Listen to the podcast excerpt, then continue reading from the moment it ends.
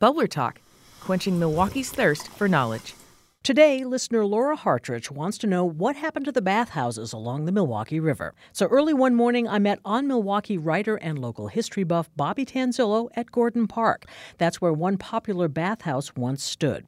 Tanzilo says that by the late 1800s, there were already many amusement parks and bathhouses along the river. The Gordon Park one opened in around 1914, and by then there was there were quite a few of them.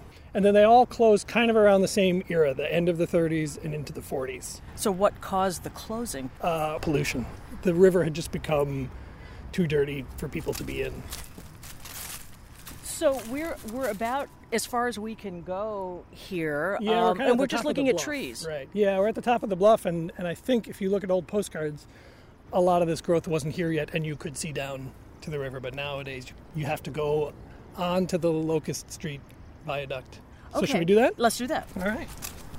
And so, in its heyday, how many people used it in the summer? Um, I don't have stats on that, but I do have the anecdotal evidence of photographs that you you see. There are some images, and there was sort of one famous one on a postcard that shows there's sort of an enclosure built into the river right at the bank, so you could swim in something like a pool, but it's the river water in there. But then there's also a dock, and there's and in that image the pool is full. There's all kinds of people getting in and out. There's people on that little dock diving into the river itself.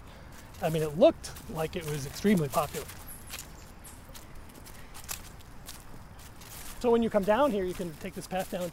There are still some ruins of the bathhouse. You know, you can see some bits of staircase and, and wall um, that you can actually match up. If you look online, you can find that old postcard image. If you search Gordon Park bathhouse, you'll find it.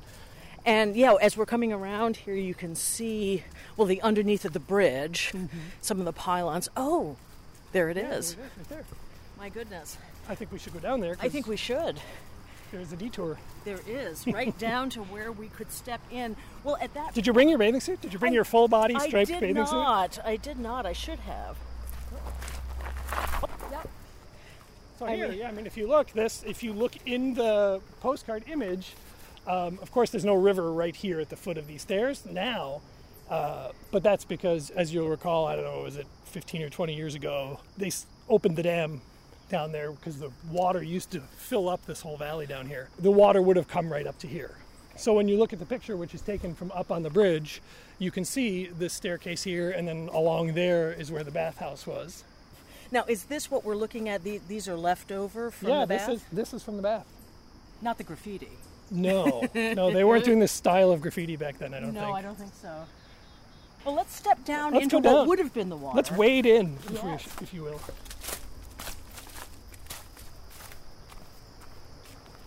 So we're standing basically on what would have been the riverbed at that point. Yeah, yeah, and then right over there would have been the rest of the bathhouse, and then this would have been the river, and this that sort of dock would have been coming out of here.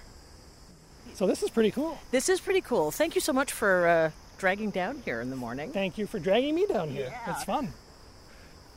Support for this season's Bubbler Talk comes from Educators Credit Union, a member owned credit union dedicated to helping those who live and work in southeastern Wisconsin make informed financial decisions. More at ecu.com.